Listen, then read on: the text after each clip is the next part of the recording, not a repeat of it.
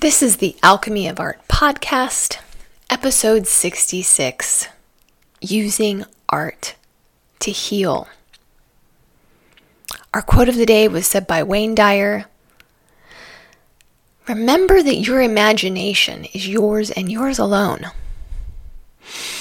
You have the inborn capacity to use it in any way that you choose. No one else is responsible for your imagination. Anything placed in your imagination and held there ultimately becomes your reality. Hello, everyone. The purpose of this podcast is to explore creative ways to transform our lives. Alchemy is the ancient study of changing materials from one thing into another, and we all do this every day. Whether you are a painter, a sculptor, a baker, or a gardener, every choice you make is transforming the world. On this podcast, we explore ways we can change both our physical and spiritual selves for the better. On this podcast, we hunt for the wise balance between accepting what is and taking empowered action. I am an artist.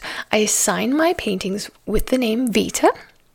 I teach online creativity classes and have written a few books, including The Alchemy of Painting, Developing Your Style and Purpose, and The Alchemy of Art Stories for the Classroom. When this podcast first started, it was to share stories just about artists. That morphed into artist interviews, and now we have expanded our topic to discuss ways in which everyone, not just visual artists, can harness their creative energy. Announcements.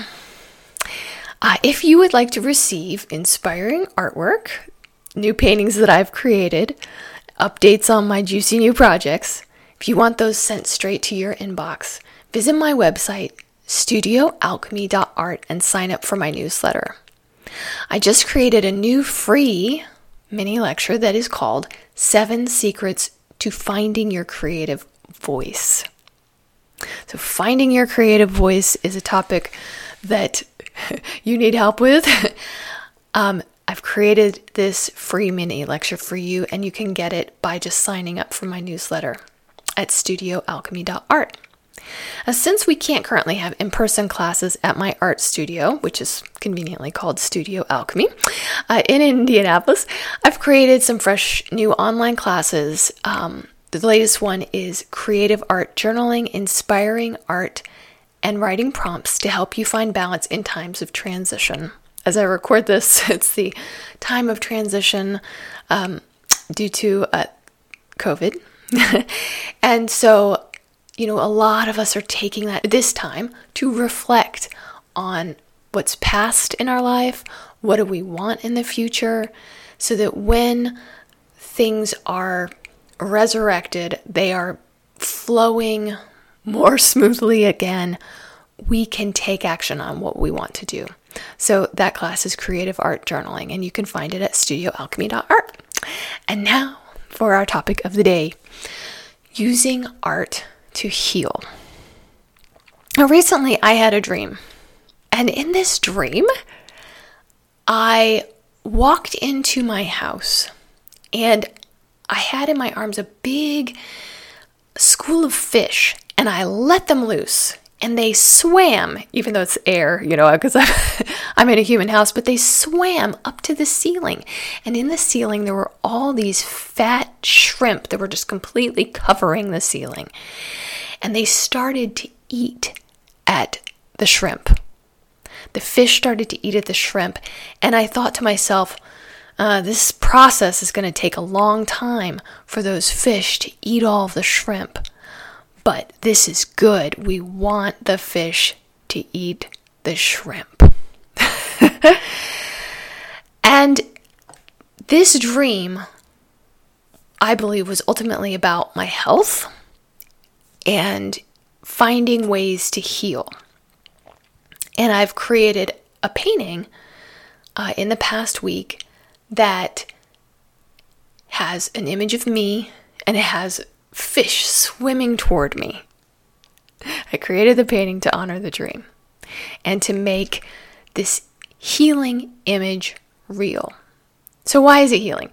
Um, okay, so six months ago, I started having some problems with my hands and with um, just feeling fatigued and lethargic, and I didn't have the kick in my step. And first, it was, it was minor, and then it became more and more noticeable to where my hands, if I if I tried to open a pickle jar, I, I just plain couldn't physically do it, and it would hurt to do so. Um, if I was sitting down in a chair, it would just take this Herculean effort to just push up out of the chair. And um, and then my hands started to swell funny, and I got these big bumps on the, the top of my hand from fluid in my hand. And um, and so, you know, at this point, I'm going to the doctor and we're trying to figure out what's wrong, trying to figure out what's wrong. Thought it might be related to my thyroid. Um, and then now they've determined that I have rheumatoid arthritis. Because of that, I am both taking a steroid to calm the immune system and also changing my diet and um, and taking probiotics and certain things that will hopefully help this situation. And it, it has, it already has. I'm looking forward to getting off of the steroids because they're bad for your liver, right? So you can't take them forever. But it is, you know, rheumatoid arthritis is very serious because it can it can make your joints completely decay. So, in my fish dream, I think the fish represented, you know, going in and, and taking out whatever it is that's causing the problem, represented by the shrimp in the dream, and getting my system back to a healthy place. Okay, and when I made my healing fish painting, I did visualization with it. And I got the idea for this from several different places. Mm, one is the Navajo sand painting ritual that the shamans in their culture do. Navajo shamans, they, they call their sand paintings places where the gods come and go. And what they do is they go into the house of someone who's been ill and they on the floor create this sand painting. So they're taking sand and putting it in little lumps and, and making images with sand. And then they're doing a ritual that will help the person who is ill to get better. Now, we don't know too much, um, or I can't, so let me rephrase that. I can't say much more about what they actually do in the ritual because these are um, secret, sacred rituals that um, you can't witness unless you are affiliated with the shaman of the tribe and they've given you permission to be there. So, consequently, we actually don't have any images of those sand paintings because what they'll do is they'll they'll create the sand painting during the ritual and then they'll sweep it away and then they'll take that sand and um, dispose of it you know maybe in the river or something like that but so it's they they wash it away, sweep it away um, as part of the healing process. So, we don't know exactly what these images look like because it's a secret ritual. So, no one's taken photos of them. But if you're curious, you can go, you know, just Google Navajo sand paintings and you'll get images that they make that are for sale, you know, and, you know, the artists will make them and then adhere them to a, um, a background where the sand will will stay on it and you know you can purchase these um, beautiful sand paintings but those sand paintings that you can buy are not part of this ritual technically because the ones that are used for the ritual are washed away. Get it? But you can get this you can see a sense of the style um, that, that they use for those.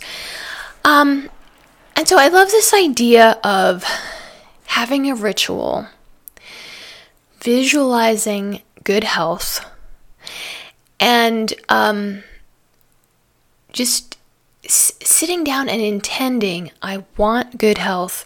This is the images that go along with that. Another image that I think is kind of great uh, from art history world is the uh, the image of the Egyptian scarab. Now, a few weeks ago, in my kitchen sink, I, I got up one morning and I, I went down, and in the kitchen there was this beetle, big beetle, that was upside down, dead. And I picked him up and turned him over, and he was this beautiful tan color with some black dots. And I thought, gosh, he's so gorgeous. I'm going to draw him. Okay. So I took him and I put him on my art table. And then um, I got busy doing other things. And then later that day, suddenly looked over and the beetle was moving. He was not dead.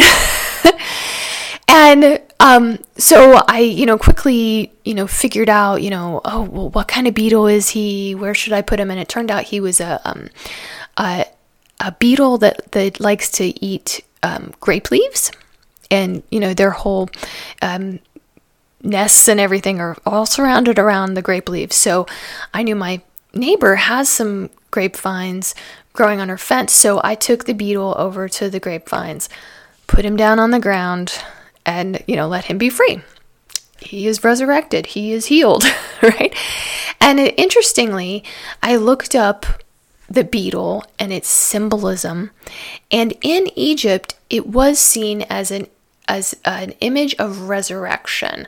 And this is partially because um, there's a certain type of beetle in Egypt that will take uh, dung, it will take poop, and it will like roll it up into a ball and it'll put its eggs into the ball.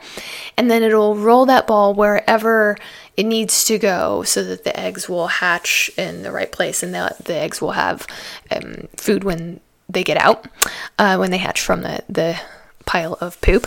and, um, and so the ancient Egyptians associated the scarab, the beetle, with the sun god, Khepri, because that sun god they imagined rolled the sun across the sky just like the Egyptian scarab rolls the ball across the land. Um, but also, I have to wonder if they saw the beetle as a symbol of resurrection because beetles will do what happened from my experience, they'll look dead and then suddenly they'll just come back alive. Visualization. Visualization in the health field. There's a whole um, a topic of study that's called psychoneuroimmunology. And scientists who study that, they're studying the connection between the mind and our immune system. And long story short, what they've found is that if you are under stress, your white blood cells will increase even if you don't have an infection. So the white blood cells are the ones that are going through your body and they're they're um, part of the lymphatic system and they're hunting for the in- infectious um, diseases within your body so that it can pull them out and get rid of them.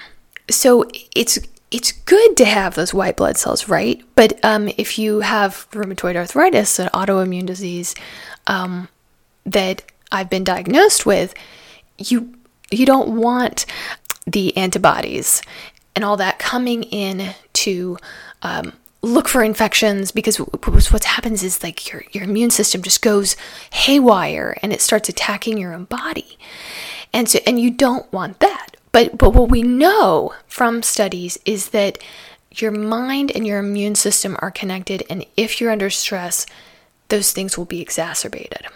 We also know from studies about the placebo effect that you can give someone a pill and say, You have a headache, you take this pill, and even if it's just a sugar pill, there's a high, high percentage chance that the folks you give that placebo, that sugar pill to, they will feel better even if the drug didn't have anything in it, or even uh, if the pill didn't have anything in it, right? Uh, Dr. Albert Schweitzer said, The witch doctor succeeds for the same reason that all the rest of us medical doctors succeed. Each patient carries his own doctor inside himself. They come to us not knowing the truth. We are at our best when we give the doctor who resides within each patient a chance to go to work. So, what is he saying? He's saying that we humans are prone to healing ourselves if we believe that we will be healed. So, um, you know, I go to a doctor and I feel reassured. The doctor is going to give me this pill, whether it's a placebo or not. I feel better just knowing that something's happening and I'm going to be healed. And that in and of itself uh, might, just might cure you. so he's saying that, you know, witch doctor is somebody who's not actually giving someone a true uh, scientifically based medicine might have pretty good effect. Uh, even compared to the medical doctor, because of our beliefs, because of how we are um, visualizing what happens to us, and because of things like the psychoneuroimmunology, where the stress might be uh, causing us to kick up our immune system. Okay, so I, I've you know been reading up on this stuff lately, and I figured this.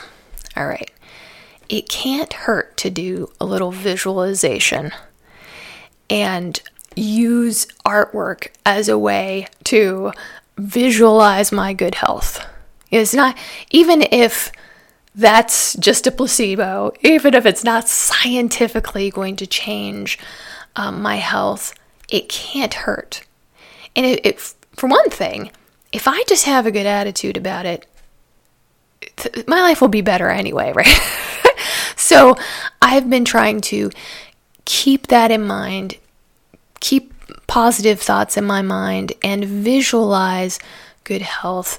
Visualize what I want to see. And one of the most concrete ways I can do that is through my artwork. So when I created the fish painting, first I started off with just these big round, these big shapes that were meant to represent the cells in my body. And I imagine them just kind of being sick. They were not not healthy. I made them all blue and and then I imagined and literally made those cell images white and yellow and orange and made them colors that I associate with vibrance. And then I drew little antibodies. So, uh, antibodies are uh, the, the thing that goes after, it looks like a little Y, and it goes after um, your uh, antigens, the, the bad guys, or the, the things that are viruses and whatnot going through your body. So, news lately has been talking a lot about antibodies because of COVID 19 because your body needs antibodies to fight off the foreign invaders. Right? And so I drew those little Y shapes all throughout my painting, and I imagined them going around my cells, not going to the cell and attacking the cell. Um, but rather swimming right around my cells, and my cells are healthy and whole, and and I imagined my body relaxing and the antibodies relaxing. And, you know, of course, the, part of the whole reason why I had started this visualization was because they had done a test and they said, oh, you have anti-nuclear antibodies. That means the antibodies are attacking my cells. I said, well, let's not visualize that. Let's visualize that they are backing off and they are relaxing. They have nothing to attack. right? And then I, um, because of the fish dream, I drew fish on the painting swimming up toward an image of me, and the image of me, it, I made myself nude and just like, this is just my body as it is. And my hands I put circles around them and light radiating out of the hands because I mean, for me, the first sign of all this trouble was the hands, and my hands are so important. I mean, our hands do everything, right? Our hands build things and sculpt things, and you know, as an artist, they create everything I create is with my hands. And so I focused on that, like my hands radiating good health. And so that's that painting. And that's my, you know, attempt at visualization and creating my own sacred ritual for healing. But it's certainly, I think it can't hurt to consider what you are visualizing in your artwork. You know, um, if you're an artist, or if you're just you're you're not an artist but you are picking out pictures for your wall. You want to pick pictures you want to pick images that represent what you want to see okay? I had um you know one boyfriend who had a bunch of pictures of old movie posters where like all the, the, the people are fighting with swords on the on the images of all of the movie posters and um it was fine for him but I wouldn't want to bring that into my house. I don't want images of fighting on my walls. I want peaceful images, images of nature, uh, images of a waterfall, and you know, so think about that. How are the images that you are surrounding yourself with reflecting what you want to see in your future? Then, one other thing I just got to mention on this topic is art therapy. Um, um, art therapy is a huge topic and it's progressed a lot over the years. Uh, the, the term was first coined by a man named Adrian Hill, who in 1945 published a book called Art versus Illness. And in that book, he talked about how he had experienced, you know, being um, in a hospital and being sick, and then he went to the break room, and then he did some artwork um, for fun, and then he felt so much better afterward. And that idea that art can therapeutically help you just to do the process of it is the root of art therapy. And if you are interested in the topic, I mean, you can become an art therapist, a licensed art therapist, and learn how to work with people using the tools of art specifically.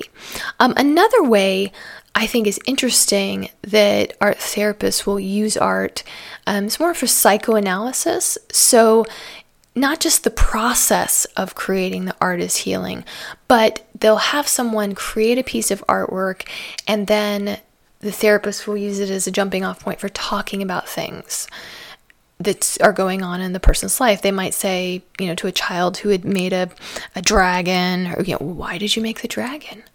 What what is he doing? How does he feel? And they and so once they have that piece of artwork, they can use it as a jumping off um, point for going deeper with the person and really helping to figure out what's wrong so that they can heal.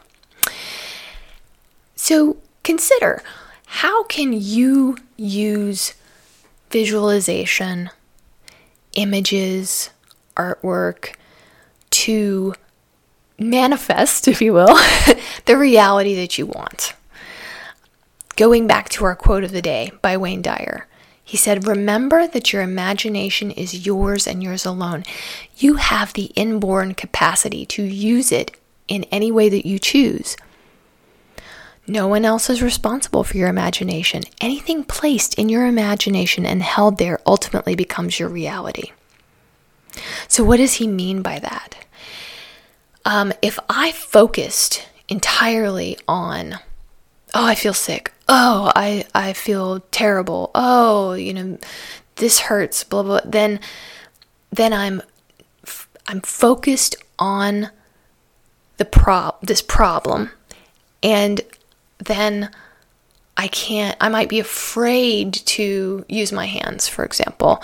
I might um, not want to do certain things because of, oh, it might hurt or be more likely to, right? And then, you know, if I don't use my hands in five days because I've been so scared I might hurt my hands, well, then my hands get even weaker. You see? So it's like how we think about things will change the way we react to them. Sometimes it's good to step back and, and imagine what it is we want and maybe even make it concrete with a painting image, a drawn image, and using our imaginations, we can take steps to making what we want to see reality. Another example if I thought that I was ugly because my mother always told me that I was ugly when I was a kid, and every time I looked in the mirror, I just saw ugliness because that's what I had been told. Well, then that thought is going to become reality, even though someone else might look at me and think, oh, sh- you know, she is very attractive. But if I think that that's reality, then it is reality. Sometimes we want to rework the way we visualize things and the way we imagine things in order to find strength, in order to rewrite the way our minds think about things, in order to actually get at a little closer at the truth. You know, someone who believes that they're ugly, well, you know, that's just a judgment. That's not a concrete truth. I've had bad health, okay? Is that a concrete truth? Well, you know, yeah, I've been suffering a little bit, but it could be so much worse. Define bad, you know? I'm still here. right? So so anything we can rewrite it and spin it with our imagination to be more positive. And ultimately, if we do, then we will be happier people. All right, enough rambling for today. This concludes the Alchemy of Art podcast. May these thoughts and stories comfort and heal your spirit. May you be filled with inspiration. May you be like the lotus flower and build your home in the muddy water. May you find your voice.